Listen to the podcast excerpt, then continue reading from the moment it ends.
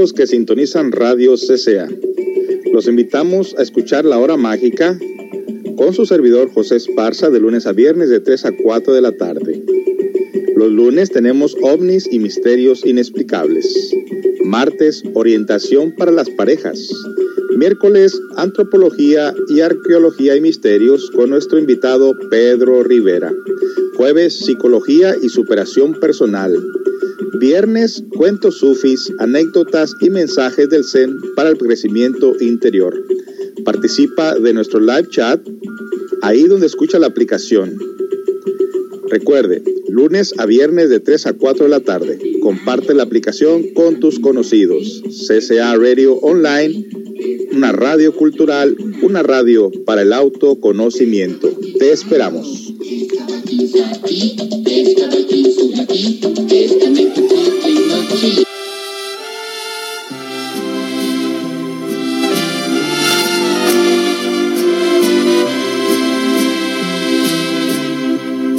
Se me hizo fácil borrar de mi memoria a esa mujer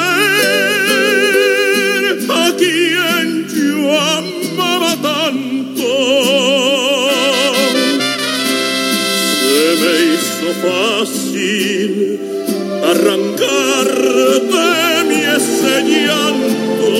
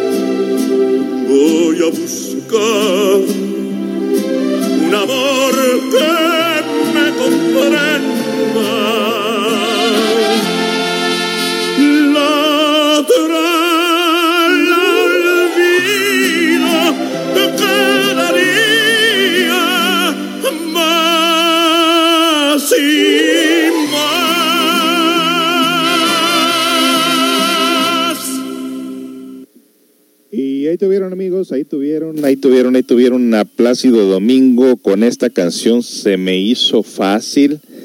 Más canciones de él tendremos en el playlist porque canta maravillosamente muy bien, muy bien. Y es la clase de música que queremos tener aquí.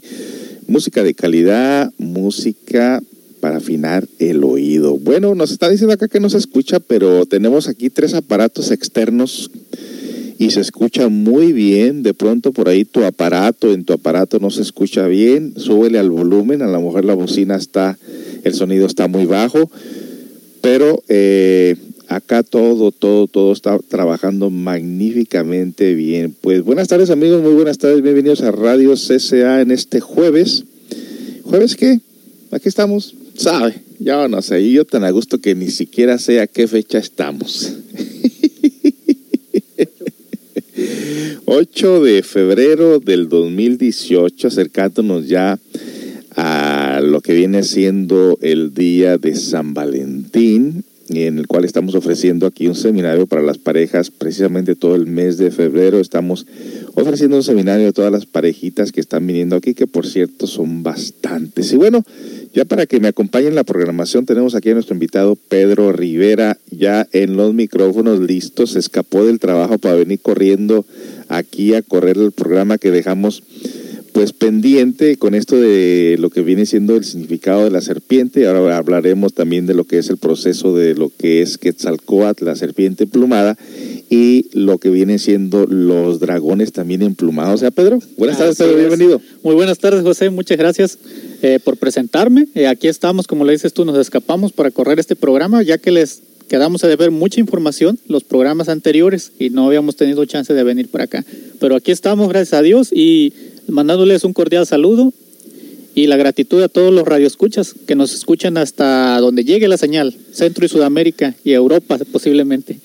Pues muy pronto seguramente ahí las personas que nos, nos tienen aquí de contactos, pues agradeceríamos de todo corazón que ustedes pasaran esta aplicación. Es nomás un clic de mandar a una persona y ya le llega por ahí. Lo único que tiene que hacer es hacerle clic en la información de la radio y luego buscar donde dice play y, eh, y después ahí estará escuchando la radio y también estará una aplicación, eh, más bien un, una, un programa donde dice chat en vivo, donde usted puede pedir canciones, puede opinar, puede preguntar, puede ser parte de la programación. Y también recuerda que tenemos un número de teléfono en el mensajero que es el 206-257-1304.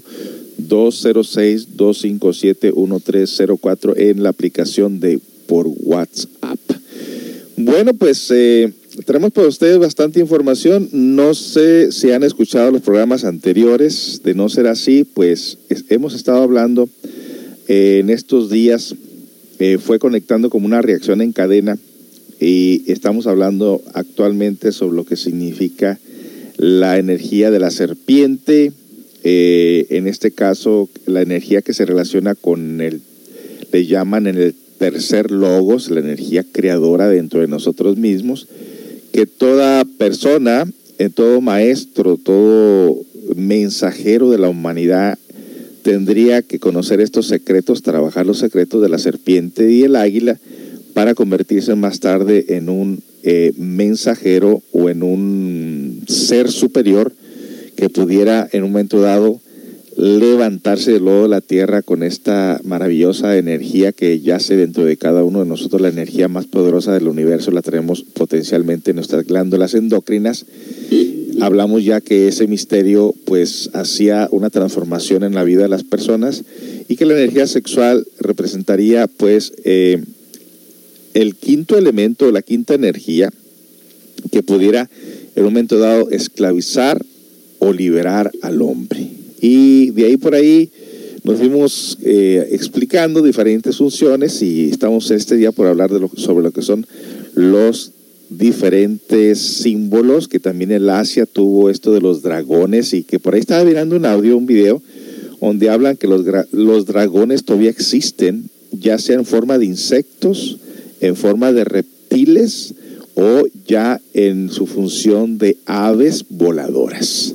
Así que hay mucha información sobre esto de los dragones. Claro, no nos interesa solamente eh, investigar si, si, existen los dragones prehistóricos o los dragones eh, de los tiempos de la Edad Media, sino más bien la relación que tiene con el crecimiento y el desarrollo espiritual de la vida del ser humano. Regresamos pues con este tema de Quetzalcoatl y los dragones, el símbolo de los dragones, después de la siguiente canción. No se vaya, que se va a poner muy interesante aquí con nuestro invitado, Pedro Rivera. Ya regresamos.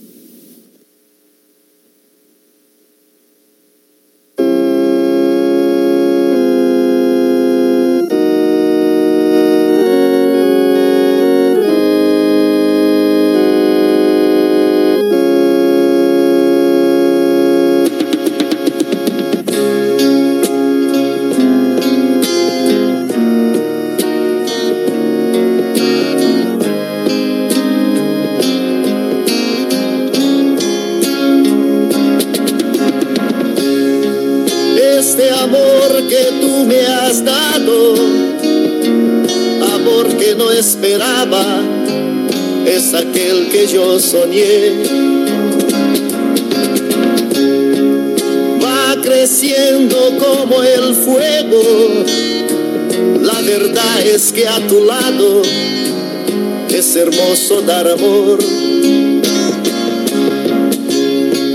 Y es que tú, amada amante, das la vida en un instante sin pedir ningún favor. Este amor siempre es sincero, sin saber lo que es el miedo, no parece ser real. ¿Qué me importa haber sufrido si ya tengo lo más bello y me da felicidad? En un mundo tan ingrato, solo tu amada amante lo das todo por amor.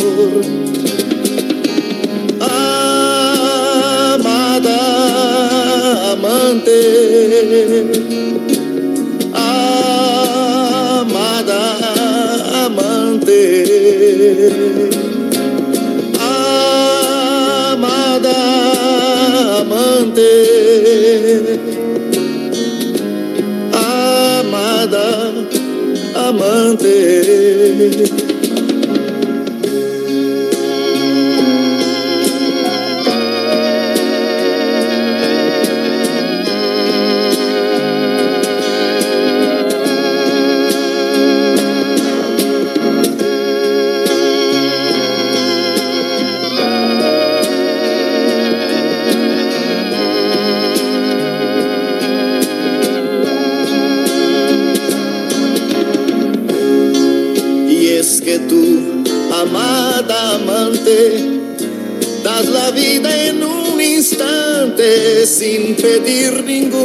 Ningún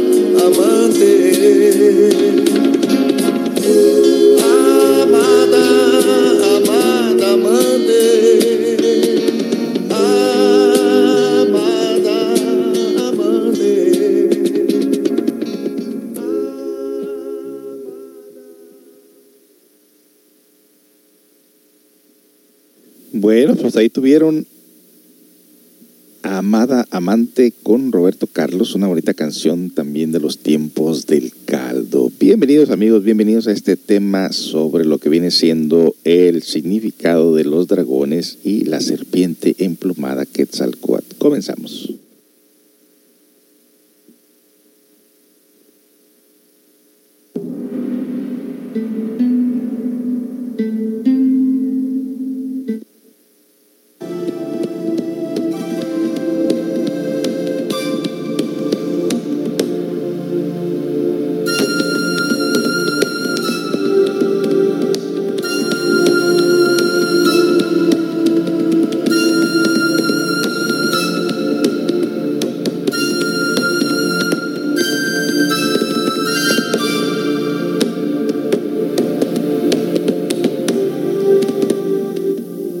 Muy bien, damos inicio pues a este tema tan interesante sobre el significado de los dragones y lo que viene siendo Quetzalcoatl. Adelante Pedro Rivera, bienvenido al programa. Vamos a dar inicio a este tema tan interesante. Sí, muy, muy buenas tardes otra vez. Aquí estamos listos para empezar el tema del día de hoy. José, con, iniciamos. ¿Cuáles damos primero al público, los dragones o el Quetzalcoatl? Dragones, vamos a empezar con los dragones de una vez. Ok, eh, recordándoles nada más a los, a los radioescuchas que está nuestro chat en vivo ahí donde ellos pueden hacer sus preguntas. Ellos pueden participar y con mucho gusto aquí trataremos de darles respuesta o una explicación un poquito más amplia. Eh, mi persona y José Esparza que estamos aquí. Este, bueno, vamos a empezar, arrancamos el programa con lo que son lo de los dragones. ¿Por qué son tan famosos los dragones? ¿Por qué aparecen en casi todas las historias de la época medieval? ¿De dónde surgió la idea del dragón? ¿Qué relación existe entre los nobles caballeros medievales y la tan supuesta noble y perversa criatura? ¿Por qué es posible encontrar también dragones en culturas tan lejanas como la asiática? ¿Existe algo de cierto o algún tipo de fundamento científico detrás de la idea de los dragones? Remontémonos pues al significado del término. La palabra dragón procede del latín draco y del griego dragón, dracón, perdón, que es casi muy similar, dracón con la letra K, que significa víbora o serpiente. El mito del dragón es común a todas las culturas y casi siempre está asociado al mal, a la destrucción y a la muerte. En Mesopotamia, Tiamat le llamaban en la representación al dragón. O este dragón era de varias cabezas, no nada más era una cabeza. Eh, eh, también era una diosa con forma de dragón que liberaba o lideraba, perdón, las hordas del caos en los inicios del universo. Esa es en la mitología, este, dijimos que era la mitología del mito del dragón en Mesopotamia, por allá en el pasado. Eh, y para los egipcios, por otro lado, Apophis o Apogis era el dragón de la oscuridad, expulsado cada mañana por Ra, el dios del sol. En la mitología eslava, el dragón era manifestación del dios Veles, señor del mundo subterráneo. En la mitología clásica, era un guardián de tesoros también. Podemos citar como ejemplo al dragón de Landon, protector de las manzanas de oro del jardín de las Hespérides. Por su parte, los griegos y los romanos creían que los dragones poseían tal sabiduría que eran capaces de transmitir a la humanidad los misterios del mundo. La cristiandad integró la figura del dragón en su libro sagrado, la Biblia, o sea, el cristianismo, para referirse al mal. Al mártir cristiano conocido como San Jorge se le atribuyen, entre otras hazañas, haber librado a una ciudad pagana del dragón que la acosaba. La leyenda cuenta que como agradecimiento por su gesta, toda la ciudad se convirtió al cristianismo. En cambio, en China y Japón, el dragón es un sabio animal que representa el poder terrenal y celestial, representa el conocimiento, representa la, la fuerza y también la suerte. Todo un emblema nacional.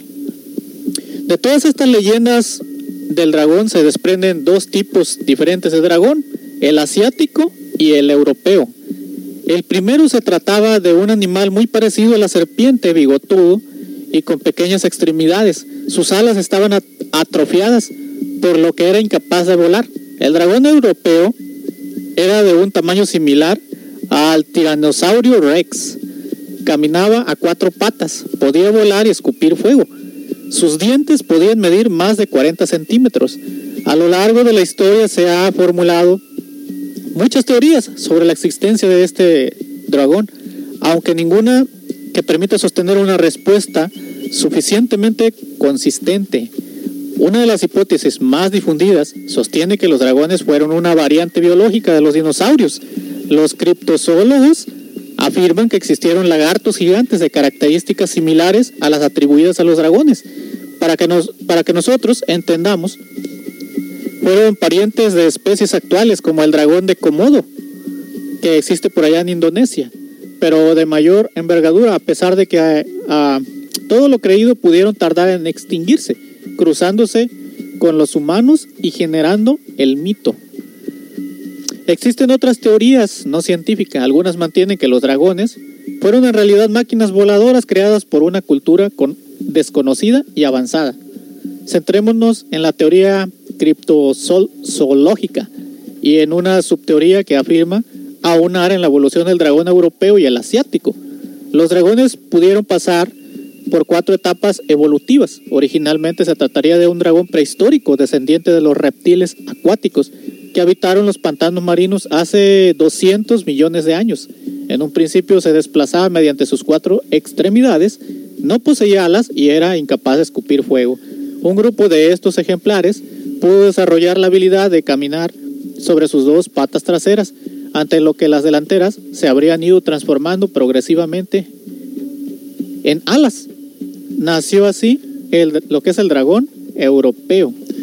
Bueno, vamos a ¿Cómo la continuar más. Bueno, este, muy interesante en cuanto a querer saber si el dragón físicamente existió, ¿no? Y en todo caso, bueno, eh, obviamente sabemos que existió. Hay mucha información sobre esto. Se han encontrado ya algunos restos disecados, eh, precisamente así como se han encontrado dinosaurios y todo eso. Pero bueno, ahora lo que nos interesa a nosotros, más que nada, es saber la parte simbólica de la transformación de este dragón que lanzara fuego y que más tarde tenía que ser dominado para poder volar sobre él.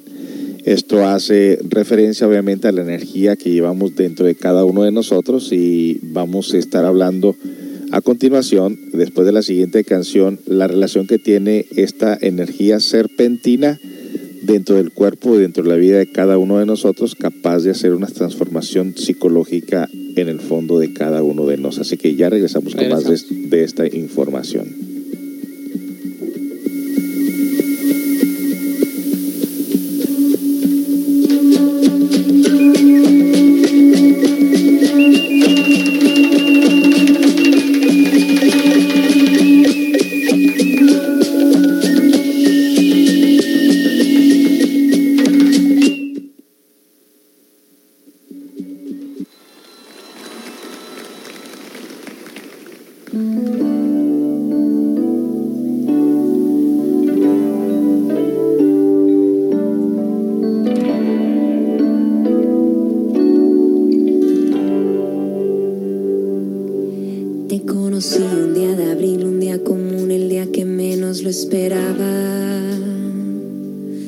Yo no pensaba en el amor ni lo. Y de pronto apareciste tú, destrozando paredes e ideas, te volviste mi luz. Y yo no sabía que con un beso se podría parar el tiempo y lo aprendí solo una mirada dominaras cada espacio que hay dentro de mí. Tampoco sabía que podía amarte tanto hasta entregarme y ser presa de tus labios. Descubrí que sí, porque lo aprendí de ti.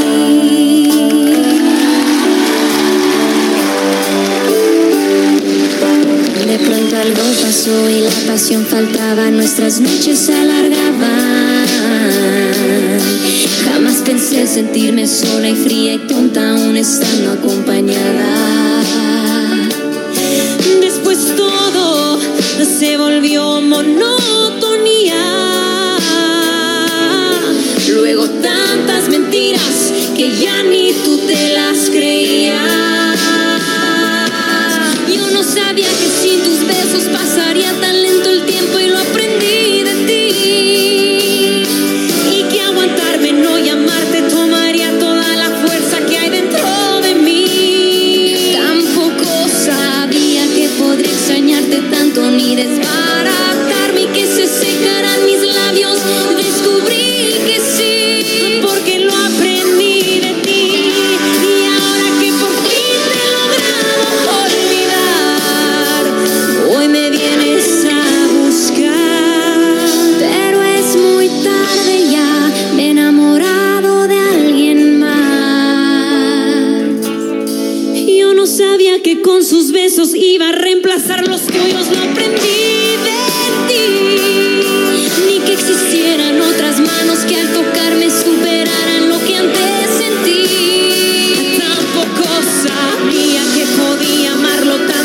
tanto después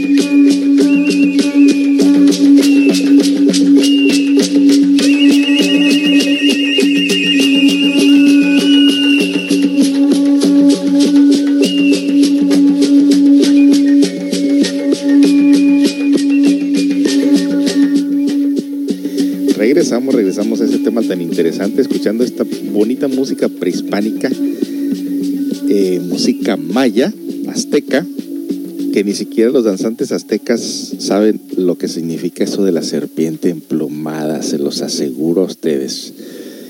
¿Por qué? Porque yo les he preguntado y a veces huelen hasta alcohol. Obviamente que no, so- no conocen estos grandes secretos. Dear Washington, you're Ah, paying too much for car insurance. comercial aquí, espérate, Most of you ¿no are low mileage no, driver. No, no, no, no, no, no, no. si no pagan.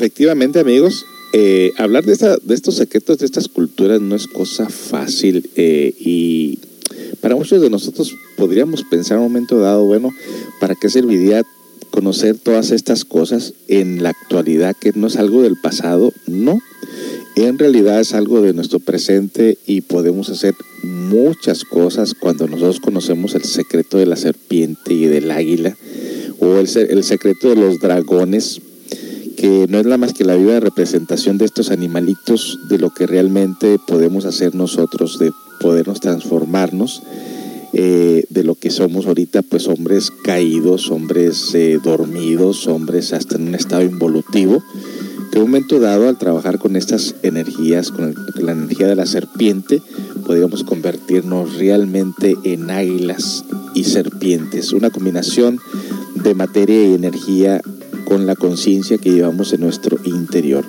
Vamos a hablar ahora, Pedro, ¿qué te parece de Quetzalcoatl? Muy bien. Quetzalcoatl, la serpiente emplumada.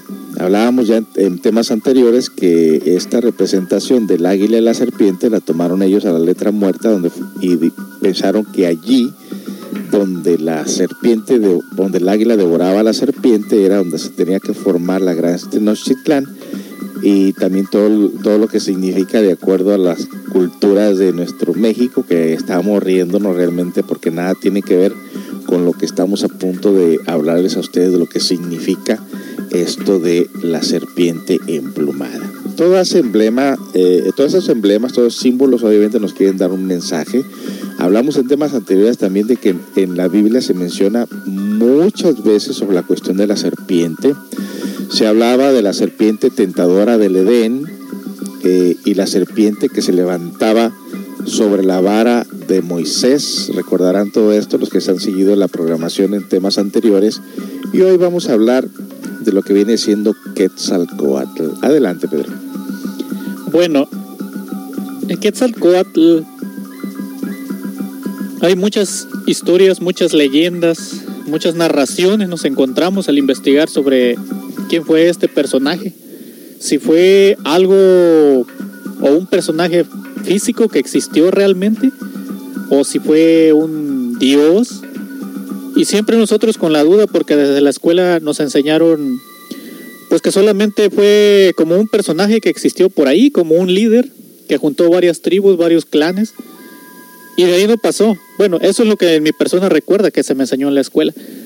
Lo que encontramos aquí en la información, meramente externa, nos dice que la aparición en Mesoamérica y específicamente en el Anáhuac, este tipo o este personaje alto, rubio, blanco y barbado, de profunda cultura, ha dado margen a la creación de varios mitos y leyendas que los antropólogos, científicos y exploradores extranjeros han, entretejido de una maraña cada vez más difícil de desenredar.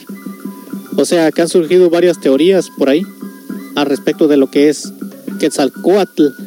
En la mitología tlahuica, tan confusa como la griega, se borda una historia con respecto a Quetzalcoatl, semejante a la del nacimiento del rey Salomón, pues se dice que en los antiguos códices que Quetzalcoatl fue hijo de una mujer virgen llamada Chimalma y del rey dios Mixtocoatl, monarca de Toyoán o Toyán, que avergonzada por haber dado a luz sin matrimonio, Chimalma puso en una cesta al niño y lo arrojó al río.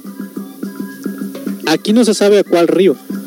Y que unos ancianos lo criaron, lo educaron, habiendo llegado a ser un hombre sabio y culto, que al regresar a Toyán se hizo cargo del gobierno.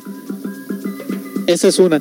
Por otra parte, se dice que Quetzalcoatl fue un hombre rubio, blanco, alto y barbado, y de grandes conocimientos científicos, que enseñó a los pobladores de lo que hoy es México, a labrar los metales, a trabajar la orfebrería, la lapidaria, a la astrología, etc.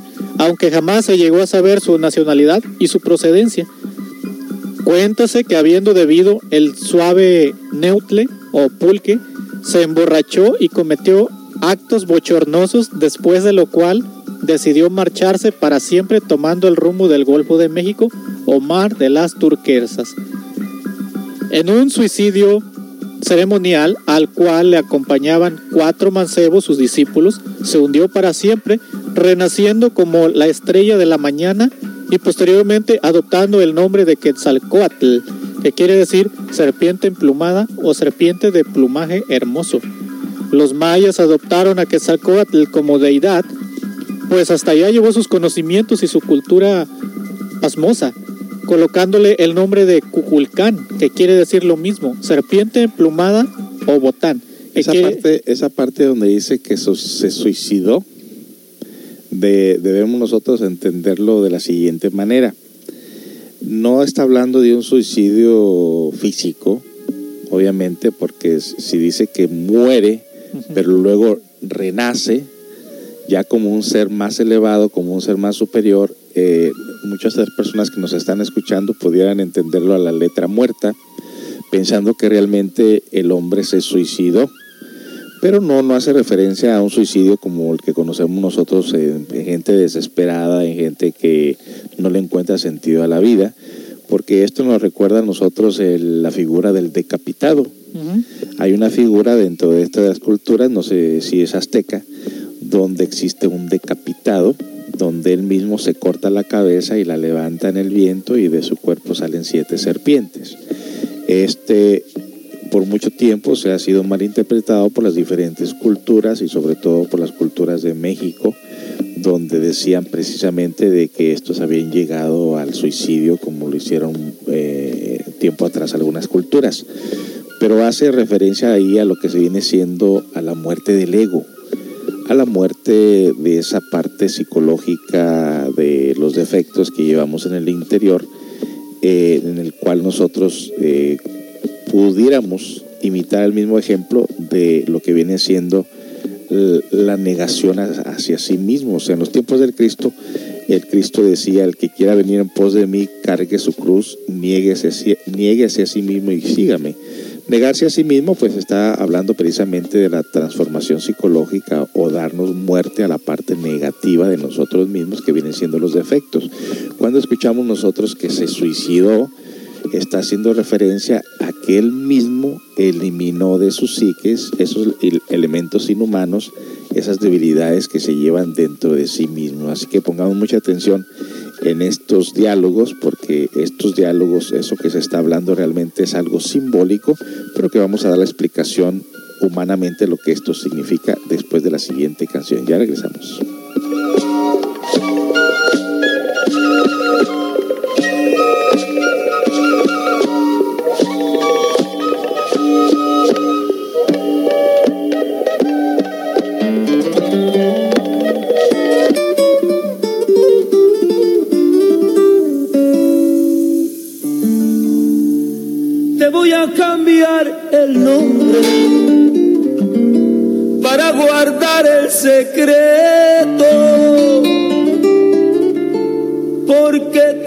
Y me amas. Y a alguien debemos respeto. Te voy a cambiar el nombre en base a lo que has traído. Ahora te llamarás Gloria. Lo tienes bien merecido. Y hemos de darnos un beso. Encerrados en la luna. Secreto amor te confieso. Te quiero como a ninguna. Y puedo cambiarte el nombre. La historia. Te llames como te llames. Para mí tú eres la gloria. secreto de amor, Secreto.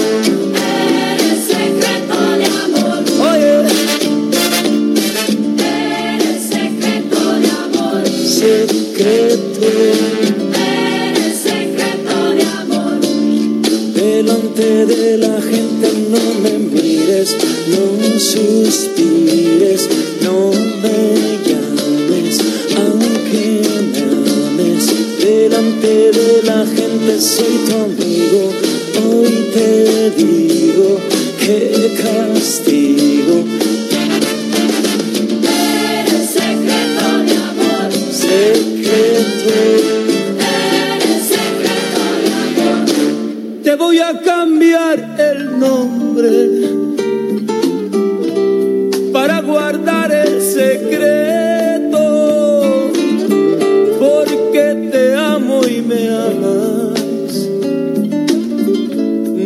ser indiscreto.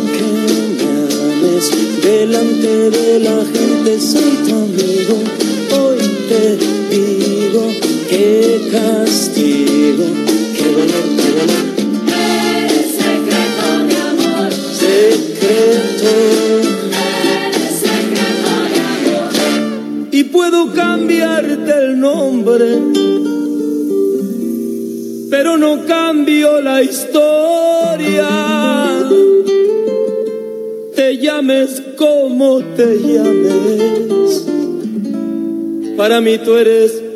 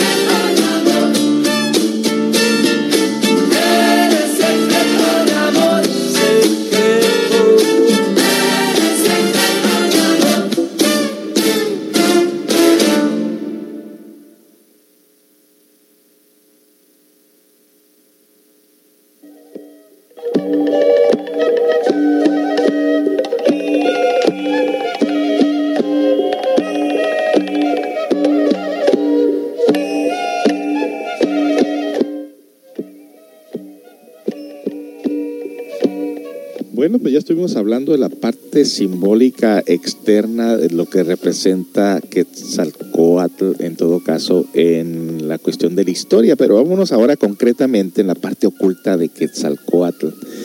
Llegando a esa parte interior, y haciendo referencia a esa energía cósmica universal que yace dentro de cada uno de nosotros y que se escondió de una manera diferente, sabiamente, inteligentemente dentro de estas culturas, que al estar escuchando obviamente el significado de lo que es Quetzalcoatl, podemos hacer referencia de gran manera también de lo que significó en nuestros tiempos en el cristianismo, hablando sobre la energía interna que nos llevaría a todos hacia el despertar de nuestras conciencias y también una energía capaz de transformar la vida del hombre. En todo caso, ¿quién es Quetzalcoatl? Entramos leyendo quién es Quetzalcoatl. Ah, yo siempre tuve esta duda y ahora lo sabremos.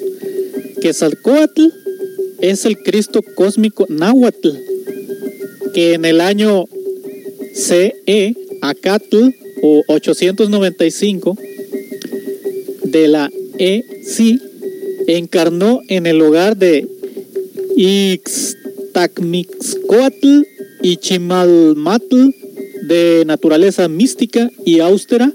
Muy joven comenzó a practicar el ayuno y la penitencia. A los 30 años fue nombrado gran sacerdote y monarca de Tol- Toyán. Esto que estaba en Tula, en el estado de Hidalgo. Otro de los señales de su patria volvió a ella después de muchos años, trayendo desde países lejanos una civilización muy adelantada y una religión monoteísta de amor para todos los hombres. Otra de esas crónicas dice que llegó a Toyán por Pánuco, Veracruz.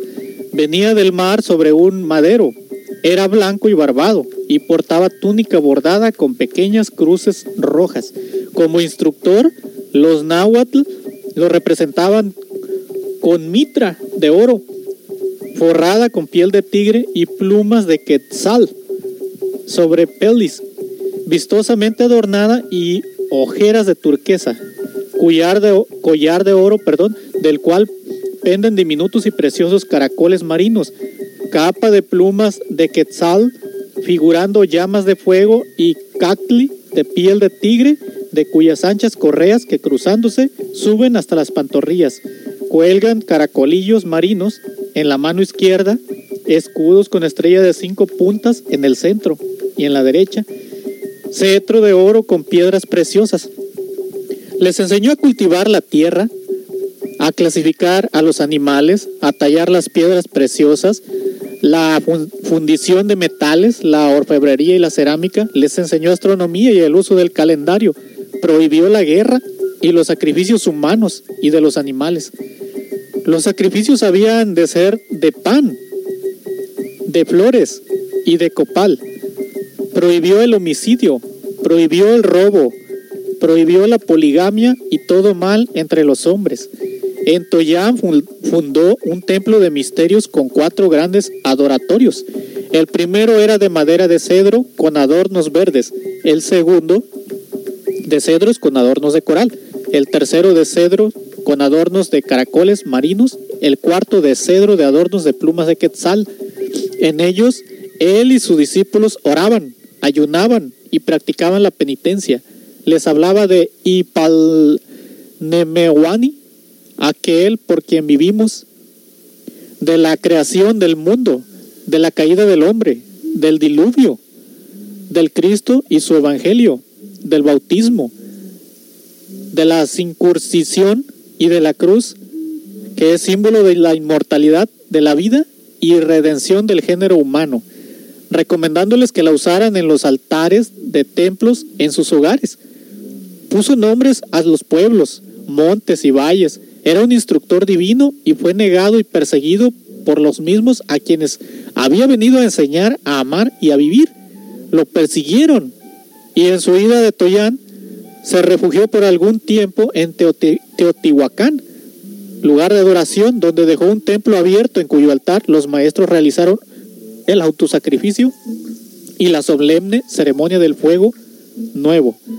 El altar de este templo está adornado con cabezas de serpiente emergiendo del cáliz de una flor, los cuales simbolizan a Quetzalcóatl, caído en los abismos atómicos humanos. Las conchas blancas y los caracoles rojos que la adornan son el emblema del origen primario de la de- deidad. De Otehuacán pasó a Cholula, donde vivió 20 años tuvo que huir nuevamente de ahí por la guerra con cuatro de sus discípulos. Con ellos se dirigió a Coatzacoalcos, Veracruz, y dicen los añales que construyó una balsa y en ella se hizo a la mar y desapareció. Pero antes les dijo que tuvieran por cierto que los hombres, los hombres blancos y barbados como él, habrían de llegar por el mar del oriente y se enseñorarían de Anáhuac. Ok, ok, ok, está muy interesante. ¿Cómo la ves, José? Está muy interesante y estamos viendo ahí precisamente que cuando un ser superior, o sea, cuando un mensajero en este caso, lo estamos viendo como un mensajero de estas civilizaciones, vino a prohibir muchas cosas negativas, vino realmente a hacer una transformación, un cambio, igual como lo hacen todos los maestros de la historia.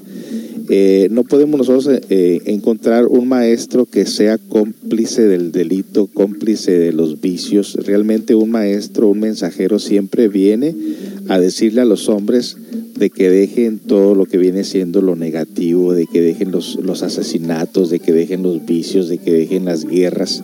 O sea, vienen a regenerar el mensaje de estos avatares, mensajeros, vienen a regenerar la especie humana, a ayudarles y a decirles cómo. Y, y qué curioso que siempre tienen que ser perseguidos hasta por su propia gente. Regresamos con más de este enigmático tema sobre Quetzalcoatl. No se vaya.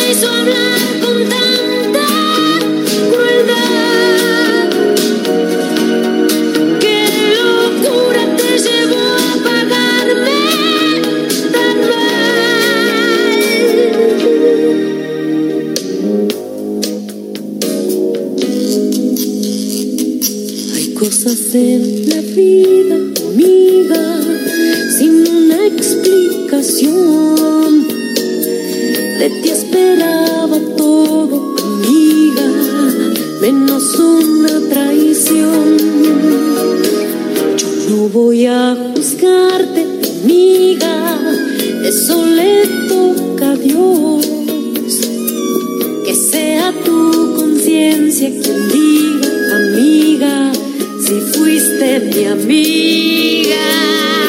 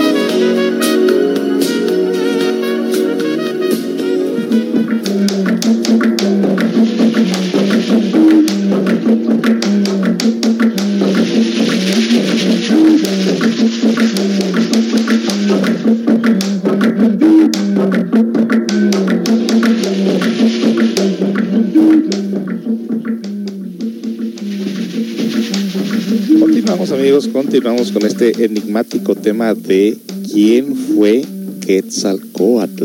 Usted, a le apuesto a que usted no sabía toda esta información.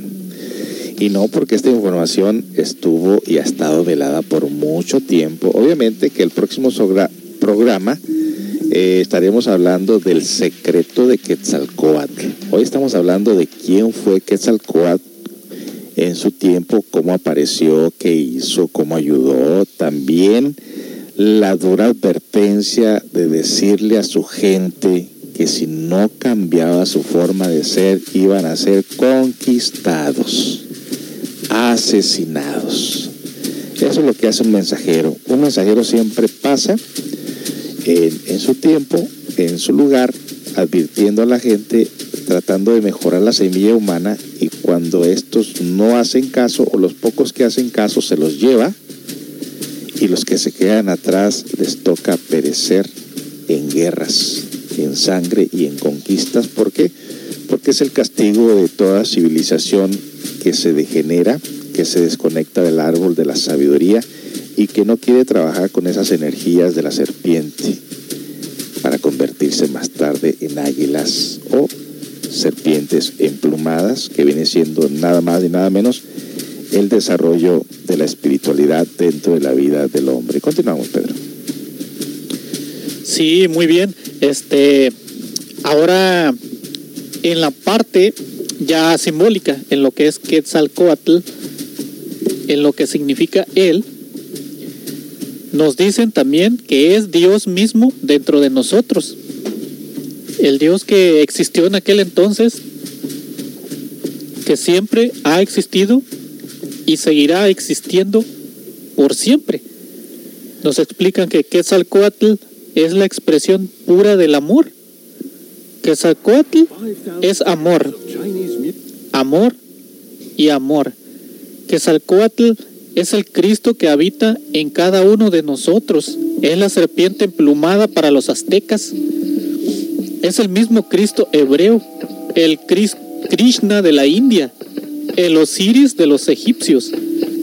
Es el que se sac- sacrifica por el bien de la humanidad. Es nuestro guía.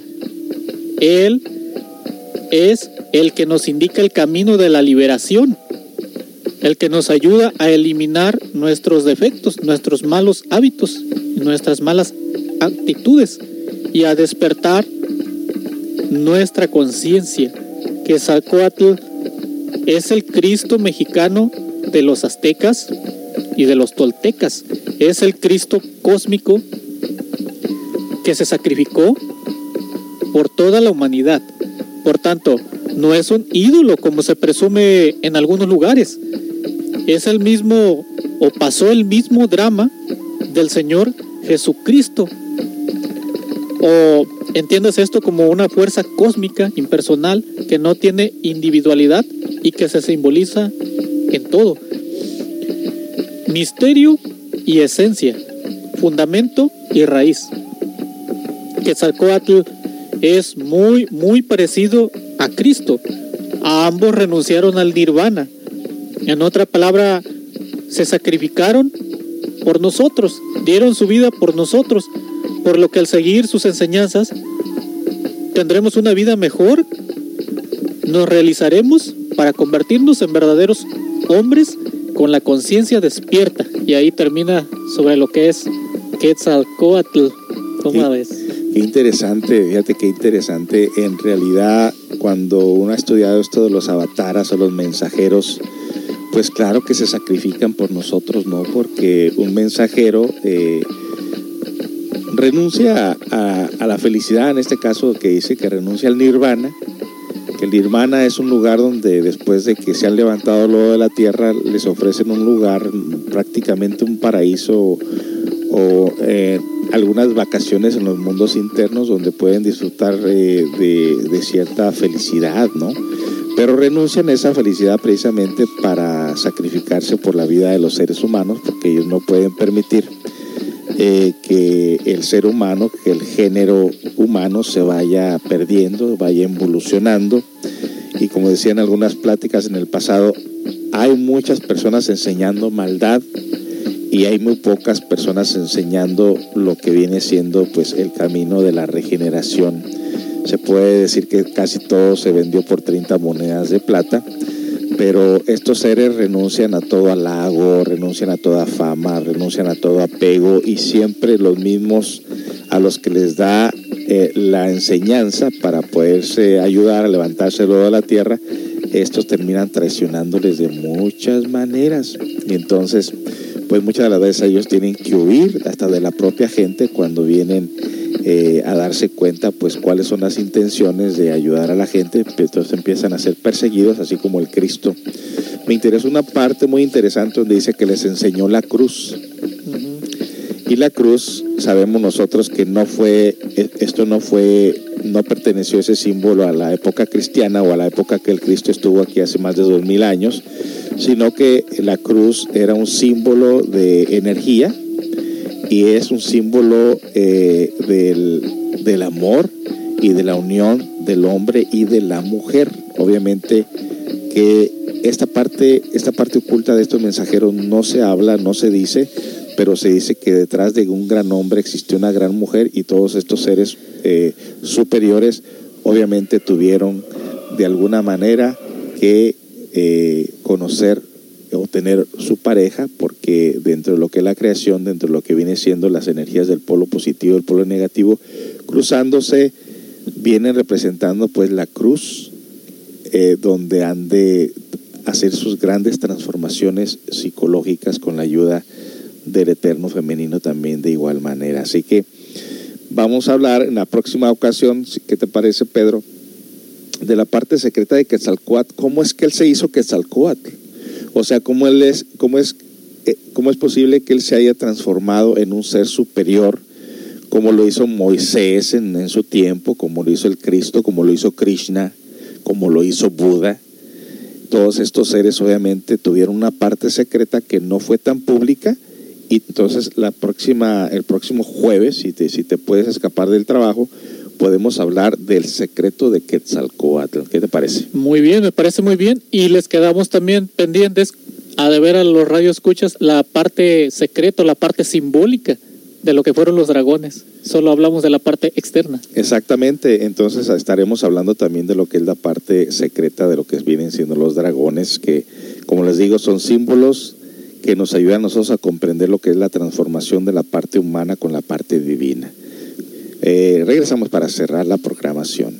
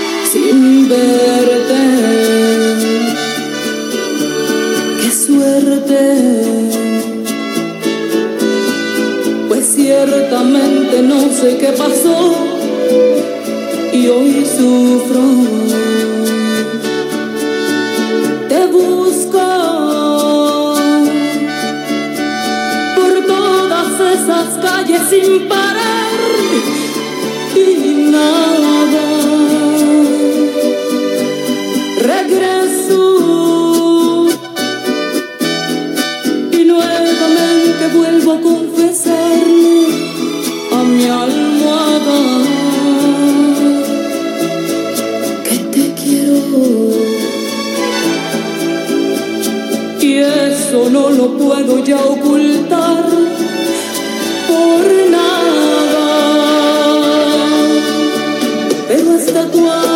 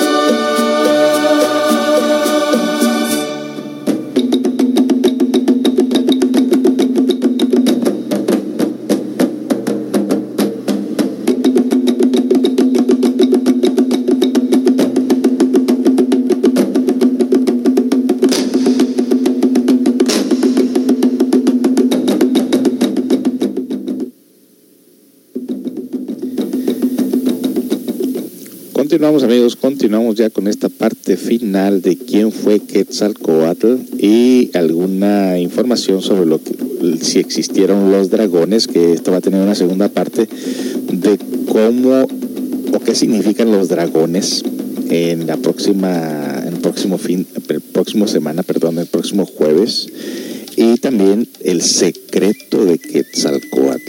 Hoy hablamos de quién fue Quetzalcoatl y, hoy- y la siguiente vez estaremos hablando del secreto de Quetzalcoatl y también eh, el secreto de la serpiente Kundalini de los indostanes de la India que hace referencia precisamente a esta valiosa energía que llevamos en el interior que es capaz de transformar la vida de todo ser humano en su aspecto espiritual. Bueno, Pedro, pues adelante ya para cerrar la programación, ¿qué otra información tienes para nosotros? Lo dejamos pendiente para la próxima semana para que se quede algo así, algo de suspenso. Que diga Radio Escuchas qué es lo que sigue. Bueno, se lo debemos. Para la próxima semana, primero Dios, estaremos acá y le traeremos la continuación de lo que es la parte muy oculta, la que todos queremos escuchar. Bueno, y sobre todo que recuerde que hay, eh, por ahí posiblemente cerraríamos con un, cuando terminemos esto, eh, no, de hecho no, no vamos a cerrar, o sea, simplemente vamos a cambiar a otra cosa después de esta explicación de eh, el secreto de Quetzalcoatl, con un pequeño audio que tenemos por ahí de, este profesor de antropología y cultura muy interesante, el doctor Samael Ombeor. Estaremos hablando, pues más que nada pasando un pequeño audio so- sobre quién fue Quetzalcoatl también para cerrar esa programación. Y después continuaremos con las siete profecías mayas. Me parece muy, muy bien porque esto conecta a lo que es la cultura maya y precisamente eh, el dios o el líder, el principal gurú de los mayas o guía fue Quetzalcoatl y cómo nos va conectando una cosa con otra, José. En efecto, en efecto. Maravillosa información. Qué bueno, qué bueno que eh, hay gente que se está interesando por estos temas porque pues ya estamos cansados de lo mismo, ¿no? De narcocorridos, de telenovelas y todo lo mismo, lo mismo, lo mismo. Y estaremos hablando pronto, eh, pos- posiblemente lo más probable es que el próximo martes estaremos hablando sobre la degeneración sexual y la información que le están dando a nuestros hijos en las escuelas desde los 8 o 9 años, Pedro. Es una información totalmente negativa que están encaminando a la juventud precisamente por caminos muy, muy enredados, muy oscuros, muy negativos y de mucho sufrimiento, donde prácticamente los están encaminando a practicar una forma de sexualidad totalmente degenerada, totalmente sucia. Sí, muchos de nosotros pensamos que eso, eso solo sucede en las familias con dinero o, o de la clase social, ¿no? O en grandes ciudades, porque lo vemos por ahí en las televisiones, en programas y eso. Pero realmente si nos damos cuenta y echamos un vistazo y vigilamos a, a los niños pequeños, nos damos cuenta de que esto se da en los ranchos, se da en los ejidos. Se van por ahí escondidillas a hacer cosas que nadie sospecha. Vigílenlos un día y se darán cuenta por sí mismos. No, Pedro, y eh, fíjate que una estudiante de aquí, una voluntaria, que es la que me hizo una grabación muy interesante, fue precisamente a una reunión de la escuela, donde ella pues se hizo como que no sabe nada, o sea, ella sabe muchas cosas de este estudio, pero se hizo como que no sabe nada para poderse meter, colarse, a ver cuál es la intención de estas escuelas de estarles enseñando, darles esa información sobre la sexualidad en forma hasta desviada, te diré y se quedó espantada y me hizo una grabación que la, la tendremos en Estelar, su eh, eh, reflexión, su, su experiencia que tuvo, que salió espantadísima de lo que hoy en día ya no tienen que esconderse en ningún lugar. En plena luz del día, las escuelas están dando una información sobre la sexualidad de tipo homosexual y lesbianismo. Wow. Tú no te imaginas de esto. Próximo martes en exclusiva vamos a hablar sobre esto y hasta- es más, hasta me gustaría que ella eh, estuviera, eh, posiblemente si me está escuchando, si pudiera escaparse a las 3 de la tarde del trabajo para que ella misma nos viniera a decir en persona cuál es su reflexión, cuál es su tremendo shock que, que recibió sobre lo que las escuelas están haciendo en cuanto a la sexualidad con sus hijos eh, hoy en día. Ojalá la podamos tener aquí. Bueno, pues amigos, gracias por habernos acompañado en este día de lo que viene siendo eh, eh, quién fue Quetzalcoatl y un poco sobre el simbolismo de lo que fueron los dragones. Y tendremos la segunda parte la el próximo jueves a partir de las 3 de la tarde. Muchas gracias por habernos acompañado y tengan todos muy buenos días, muy buenas tardes. Mucho ojo con sus hijos, mucho ojo de estar cuidando bien en realidad que gran parte de los problemas que tenemos en nuestra comunidad, en nuestra sociedad, es falta de información de qué podemos hacer con nuestras vidas. Así es, José. Bueno, de mi parte también les doy las gracias por habernos escuchado y continuamos para la siguiente semana, el próximo jueves, con la información que quedó pendiente. Muchas gracias por escucharnos. Gracias de mi parte. Y saludos a mi mami que por ahí siempre no se pierde el programa y a mi familia. Qué bueno, qué bueno. Aquí, aquí está su niño chiqueado eh, saludando a su mamá. Nos dice alguien por aquí, ya viene el equinoccio acá en México muy famoso, viene gente de todo el mundo. Sí, exactamente, van a recibir la energía de ahí. El problema es de que, de que no saben qué hacer con esa energía y todo termina en borracheras y en problemas. Y nos dice aquí el live chat, hola, buenas tardes, hola, bonito día, buenas tardes, hola grupo, hola a todos, hola Pedrito. Eh, ya viene el equinoccio. Saludos a los dos. Interesante tema, buen programa. Gracias a ustedes también por habernos escuchado. Y los dejamos con la buena programación de Radio CCA. Tengan todos muy buenas tardes y hasta pronto. Hasta pronto.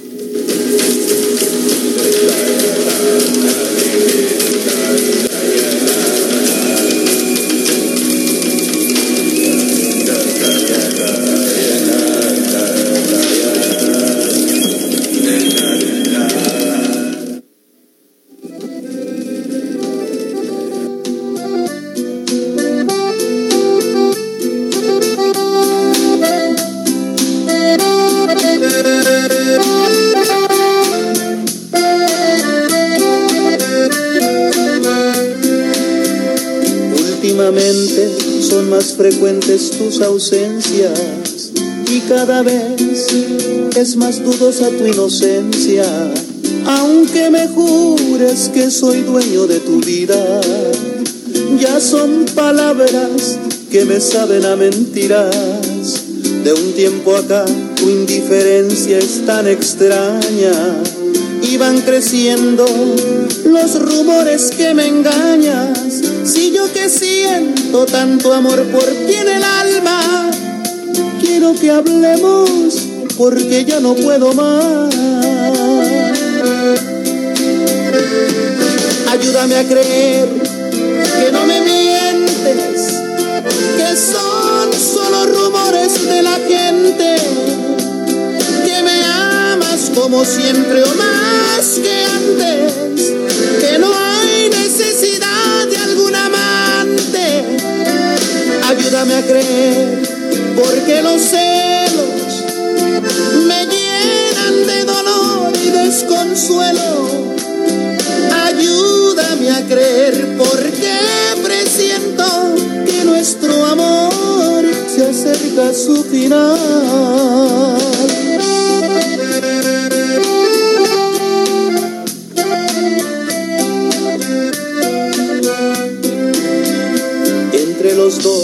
Por siempre fue nuestra bandera, que nos diríamos la verdad aunque doliera. Algo anda mal entre los dos, es evidente. Si hay alguien más, no seas cobarde, habla de frente. Quisiera oír que son figuraciones mías y despertarme de esta horrible pesadilla la realidad es cruda y huele a despedida. Aunque me duela, quiero toda la verdad. Ayúdame a creer que no me mientes, que son solo rumores de la gente, que me amas como siempre o más que antes, que no hay necesidad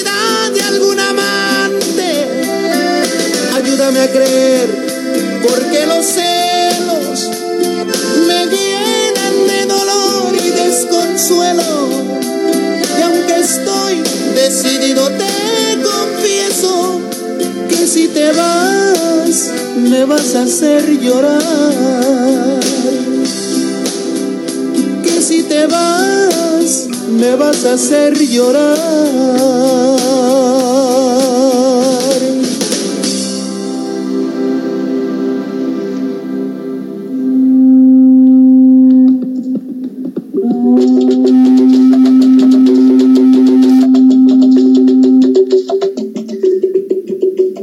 Que sintonizan Radio CCA, los invitamos a escuchar La Hora Mágica con su servidor José Esparza de lunes a viernes de 3 a 4 de la tarde. Los lunes tenemos ovnis y misterios inexplicables. Martes, orientación para las parejas. Miércoles, antropología y arqueología y misterios con nuestro invitado Pedro Rivera.